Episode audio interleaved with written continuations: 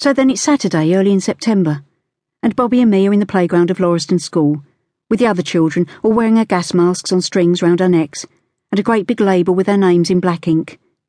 I've written Bobby's label for him. All the children ask me to write their names for them and to tie their shoelaces. I don't understand why they can't do this themselves. They say how come a six year old like me can remember all the identity card numbers. I only have to glance at them once, that's it, the number has gone in and stuck there, and even Mr. Hitler himself would never unwedge it. We're finally going to the country. We've already had a go at trying on the gas masks, fiddling with the straps at the back, so they're tied snug under the chin. I put Bobby's on him, and the eyepiece steams up straight away so that he looks funny, like a weird bug. He pushes it off. It's stinky. It's just the rubber, silly. But then he finds that if you blow hard, this nose bit, the duck's beak flaps around and makes farting noises. He looks for his friend Archie Markham to show him, and they make the noise together. That cheers him up. It made me feel panicky too, the first time I put it on, like I couldn't breathe, and the smell was rubber and chemicals, bleach. I threw it down, and Nan was there watching me.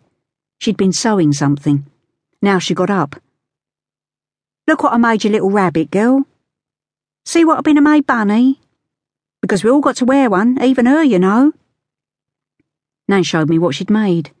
A black material gas mask, a tiny one, with ribbon at the back to tie on my rabbit. I tied it on her. Nan winked at me. She hadn't made anything like that for Bobby, even though he's the youngest.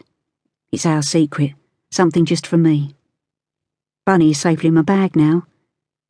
Miss Clarkson's watching us, and we're in line with all the other children, and she's checking that we're standing straight and not poking the person in front. These are the actions I must do. Salute to the King and bow to the Queen and turn around to the boys in green. Peggy Birchwell sings under her breath. I wonder if Peggy remembered her skipping rope. I haven't got one. I use Nan's washing line. Rub some soap on your finger and run it along the mask. That'll stop it misting up. Miss Clarkson says to Archie, who is putting his mask away. I ain't got no soap, miss, Archie says. But she's already way down the line, clicking and snapping at Peggy Birchwell. Mabel, Mabel, set the table, do it as fast as you are able, Peggy sings. Peggy's the best skipper. Salt, mustard, vinegar, pepper. Has Mum got a mask? Bobby asks now. What if she gets gassed? In hospital? Yeah. Oh, I don't blinking know. Does Mum have one? What about Nan? We were given ours a week ago, but don't know where Mum is, and haven't seen her since the day Vera went to heaven. All I know is what Nan said to me this morning. You look after Bobby now, Gil. You're the smartest. He knows if you current short of a tea cake. And he's only little. Stick together and don't let anyone split you two up. Ever. You hear? Last night was the first night of the blackout. Nan did it. She drew her curtains and taped up the brown paper in case the glass all shattered. But later that evening we went outside, me and Bobby, and the street lights were on, so we could play knock down ginger. Then everything went black. I stood still and looked around me. I put my hand out. There was a sooty blackness, and I didn't dare to step into it. I heard Bobby. He'd been running, and now his footsteps skittered up beside me. If only I'd been quick, I could have pinched something. I didn't know what, but we were hungry again, and Nan had only given us bread and dripping for tea.